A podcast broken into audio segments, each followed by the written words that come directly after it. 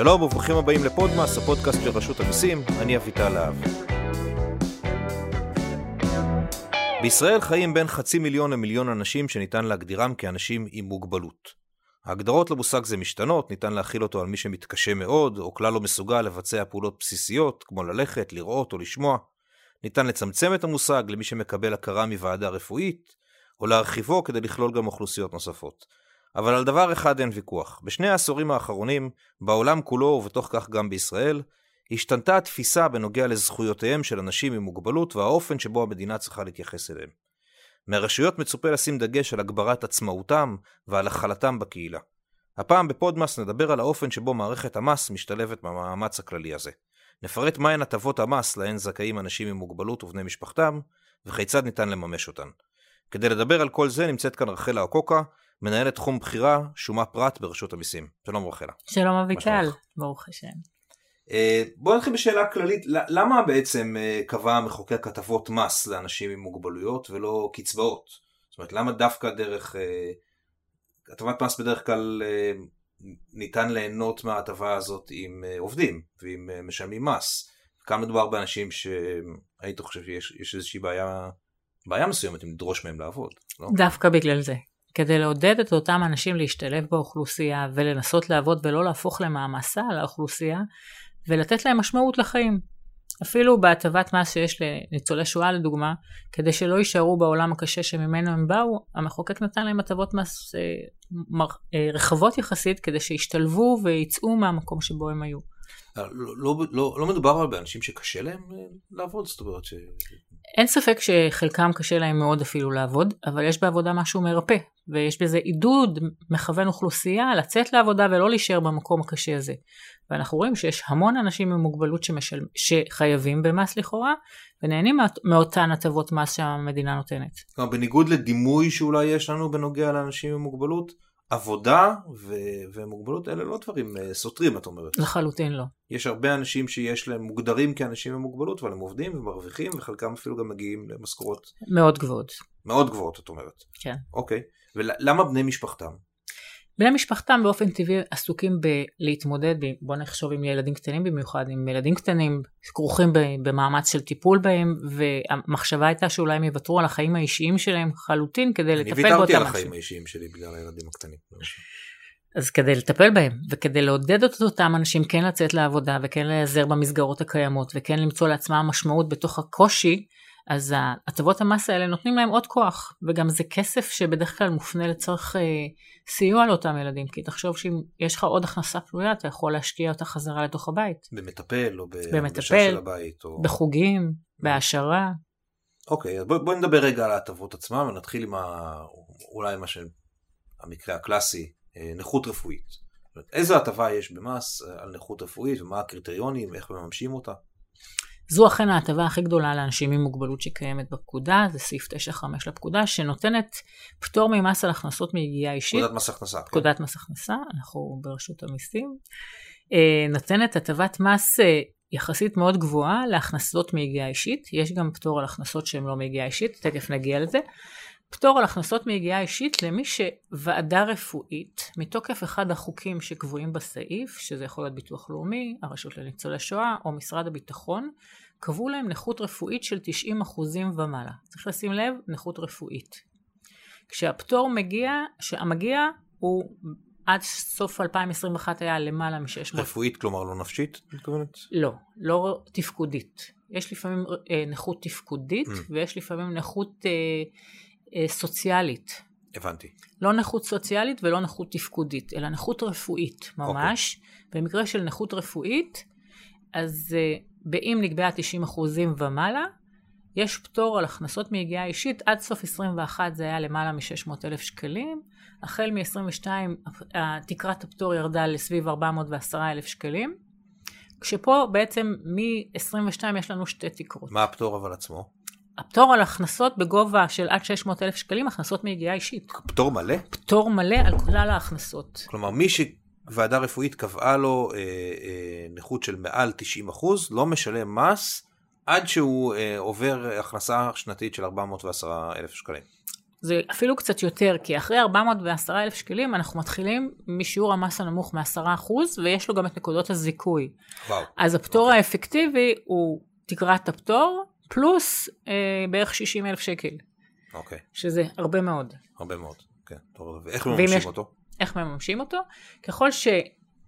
אה, ככל שנקבעה לך כבר נכות על ידי ועדה, צריך להמציא את פרוטוקול הוועדה בו מפורטים סעיפי הליקוי.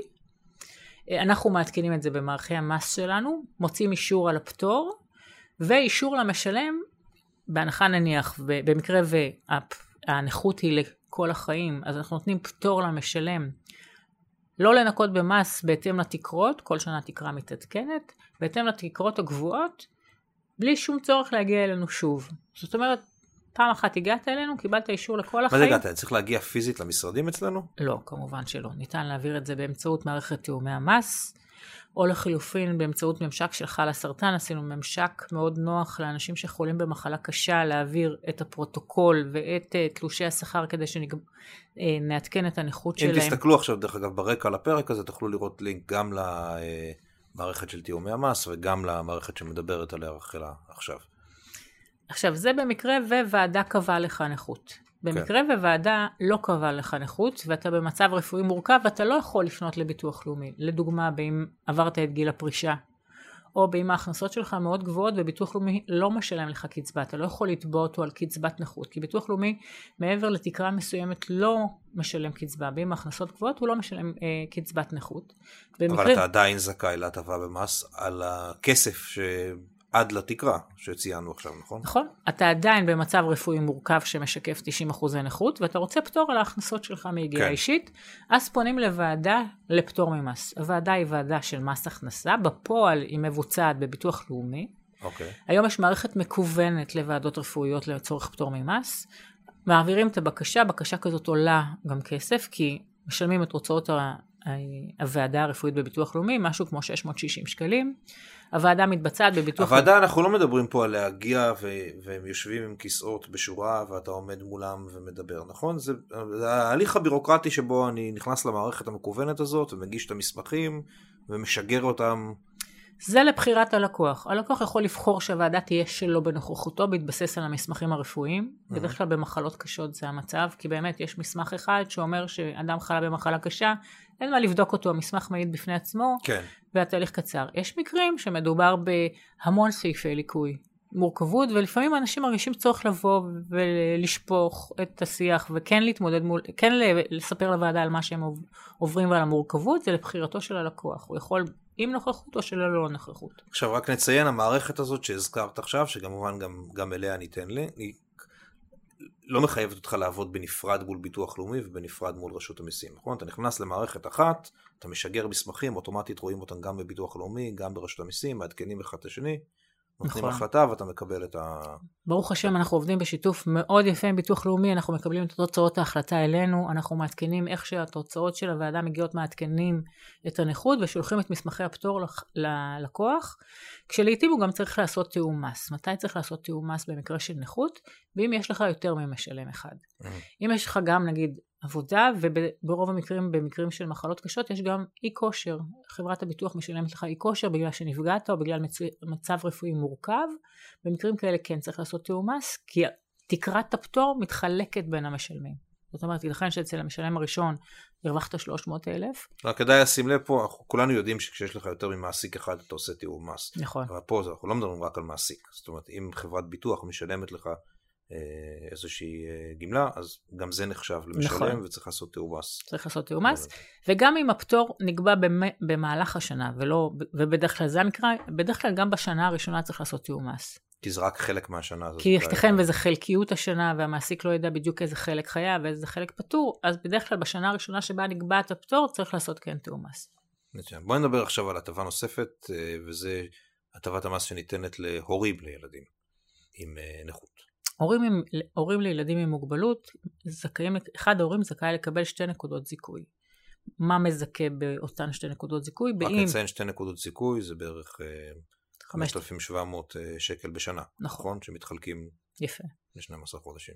ובאם לא, אחד ההורים לא ניצל, אם המשפ... התא המשפחתי לא ניצל, הוא יכול עד שש שנים אחורנית לבוא ולבקש את ההטבה בדיעבד, למרות שעשינו כמעט מיצוי אה, זכויות מלא להורים לילדים עם מוגבלות, ופנינו לכל אותם הורים שמקבלים גמלת ילד נכה, וראינו שהם שילמו מס ולא ניצלו את הטבת המס. שלחנו להם מכתב ואמרנו להם בואו תגישו בקשה להחזר מס.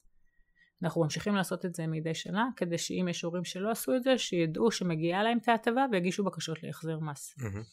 איך מקבלים את זה? במקרה של גמלת ילד נכה ניתן לקבל את זה ישירות מהמעסיק על ידי סימון במאה ואחת, וצירוף אישור שאתה מקבל גמלת ילד נכה מביטוח לאומי. אוקיי. לחלוק... אם אני לא רוצה לספר למעסיק שלי שיש לי ילד נכה? אז אתה יכול, או אתה יכול אה, לעשות את זה בדיעבד בהחזר מס, וגם במקרה שיש מעסיקים למשל שלא, לצערי, לא ממש יודעים להתמודד עם זה, למרות שזה כתוב, אומרים לו אנחנו רוצים תיאום מס, ניתן לבקש את זה גם בתיאום מס.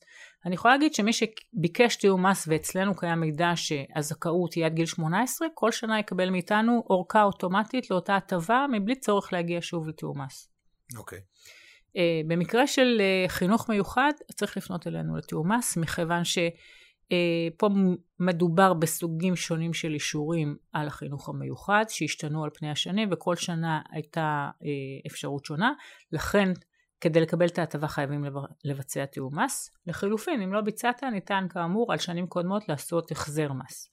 אוקיי. Okay. המידע קיים אצלנו לא צריך לצרף מסמכים רק צריך לבקש כי לא תמיד אנחנו יודעים שיש למרות ש... יש לנו תהליך מיצוי אוטומטי במהלך שידור הדוח. אנחנו פונים לאנשים ואומרים להם שימו לב מגיע לכם וזה. אם אנחנו פונים אל אנשים ויודעים לפנות אליהם ולהגיד להם שמגיע, למה אנחנו בכל זאת צריכים שהם יבקשו? אה, ככה בנויה מערכת המס. אסור לנו לבצע תיקון בדוח שהלקוח הגיש מבלי לעדכן אותו. מבחינה חוקית. מבחינה חוקית. אנחנו חייבים להגיד לו שאנחנו צריכים לשנות את הדוח.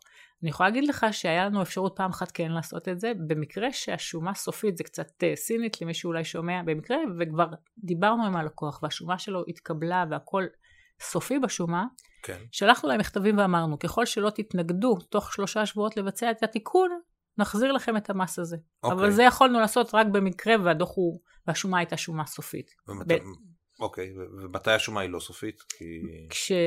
זה נקרא שומה 0-0, זה שומה עצמית של הלקוח, שאסור לנו לערוך בה שינוי כשהלקוח אה, מציע שומה עצמית. חייבים להגיד לו, אנחנו רוצים, גם אם מדובר בהטבת מס, אנחנו הרבה פעמים מרימים טלפון, מגיע לך הטבת מס, אתה מוכן לשינוי? הוא אומר כן, מסמ... אנחנו מתעדים את השיחה ברישום. חייבים לקבל את ההסכמה של, ה... של האדם כדי לתת לו אה, הטבת מס של... אה, בגין ילדים עם מוגבל. מוגבלות.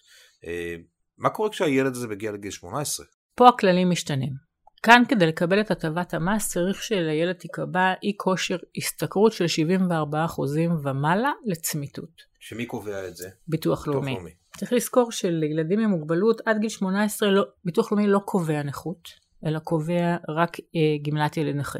אחרי גיל 18 הוא קובע אי כושר השתכרות, ברגע שיש אי כושר השתכרות אנחנו נותנים את אה, את ההטבה כשיש עוד תנאים נוספים לקבלת ההטבה, אחד מהם שהילד לא מרוויח אה, הכנסה שנתית של 170 אלף שקלים, זו הכנסה די גבוהה, בדרך כלל הם לא מרוויחים, אבל יש מקרים גם שכן. יש ילדים שלמרות המוגבלות שלהם, ברוך השם עובדים ומרוויחים סכומים יפים, ובמקרה הזה ההנחה היא שההזדקקות לכסף הנוסף של ההורה היא פחותה. כמו כן, מה, אה, דבר נוסף שנדרש זה שהילד יהיה סמוך על שולחן ההורים. מה זה אומר סמוך? אנחנו לא עושים פה חקירות, אה, זה שההורה באמת כרוך בטיפול בילד. גם אם הילד שוהה במוסד, מבחינתנו הוא סמוך על שולחן ההורים, כי ההורה שדואג לו הוא ההורה שלו, הוא בא ומבקר ומטפל ודואג לבגדים ודואג לטיפולים רפואיים ולא צריך נוכחות אה, בבית, כי לפעמים לצערנו אין אפשרות לנוכחות בבית במצבים מאוד מאוד מורכבים. אז גם במקרים האלה מגיעה את ההטבה. וזה המקום שניתן לקבל אותה רק באמצעות תיאום מס. עכשיו, אה, יש הטבה נוספת של אה, אדם עם מוגבלות שמאושפז במוסד, שזה יכול להיות הורה או, או ילד. במקרה כזה, באם משלמים על הוצאות במוסד, אז גם ניתן לקבל הטבה, זיכוי בגין התשלומים ששולם למוסד. במקרה הזה ניתן לקבל את זה רק בהחזר מס, כי זה מחושב באופן יחסי להכנסה. ואנחנו יודעים מה, מה הייתה ההכנסה בפועל רק בתום השנה. רק בתום לח... השנה. כן. לכן חייבים לעשות את זה בהחזר מס. מה עם בני זוג? בני זוג יש לנו אפשרות לקבל הטבה במקרה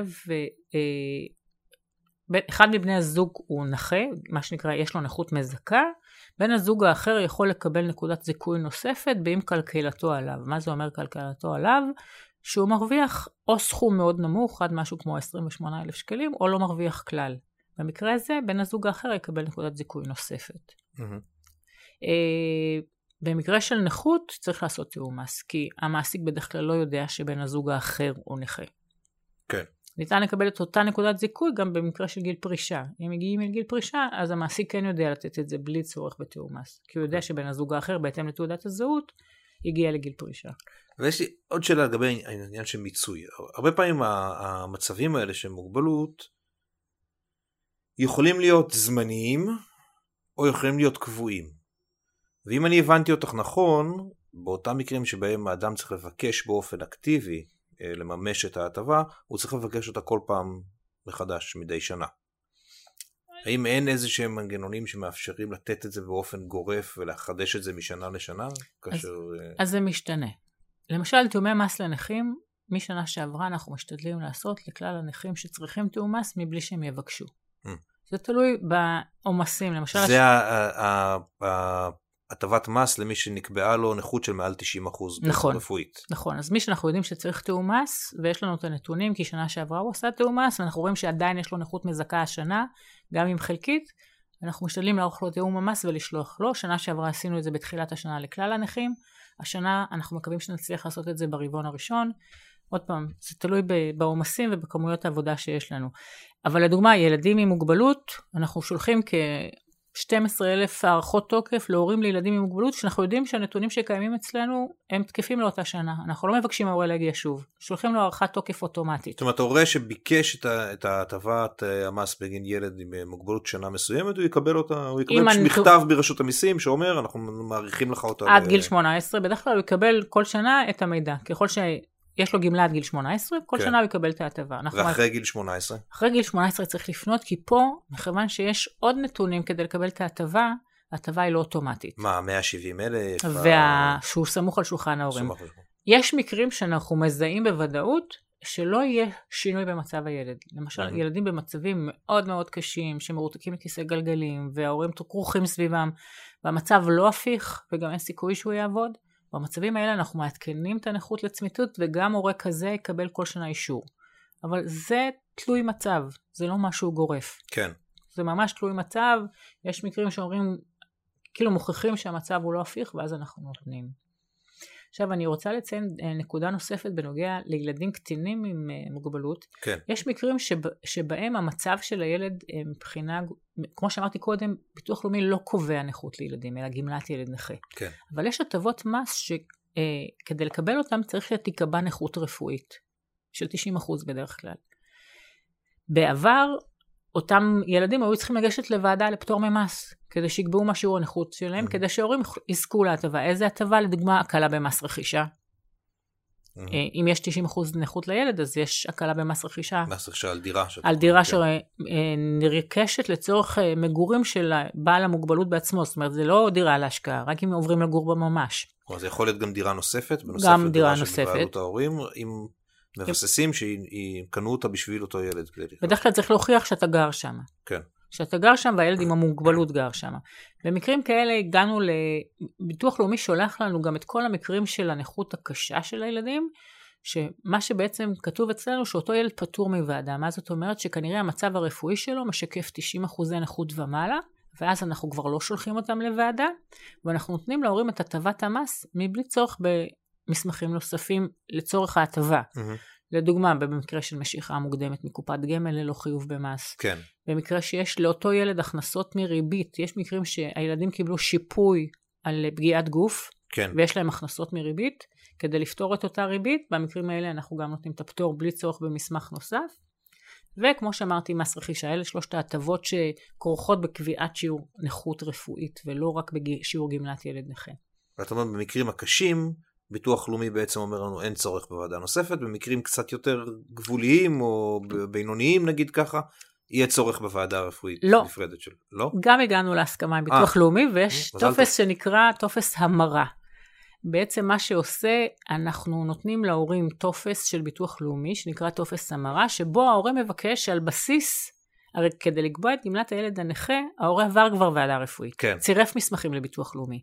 מה שאומר טופס ההמרה הזה, תבחן את ה...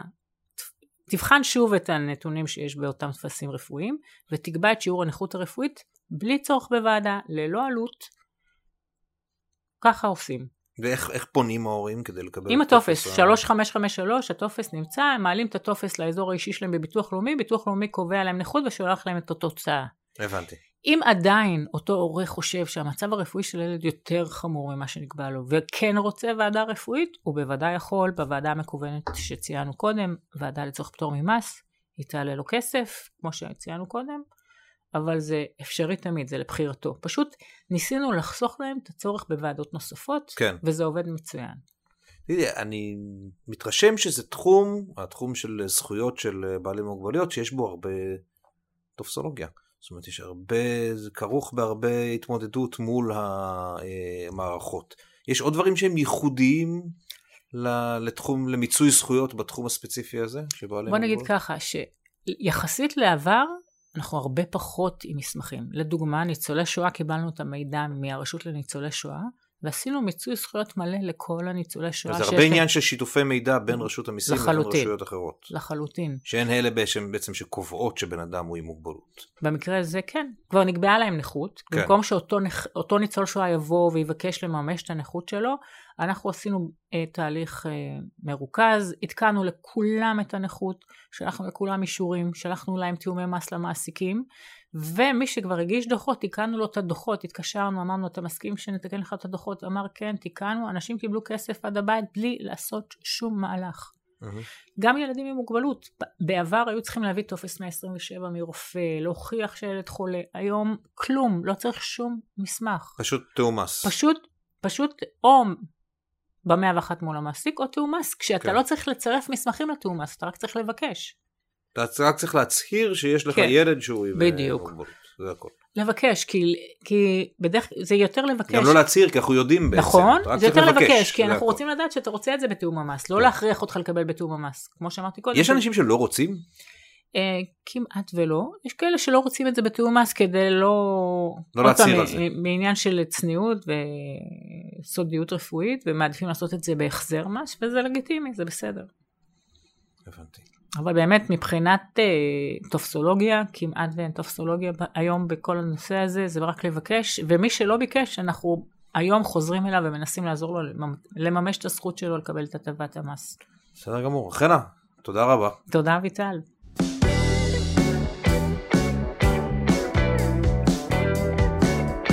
יודגש כי הדברים המובאים בפרק זה אינם באים במקום הוראות החוק או הוראות נוהל שנקבעו. בכל מקרה של סתירה או אי התאמה בין האמור בפרק זה לבין הוראות החוק, קובעות הוראות החוק בלבד.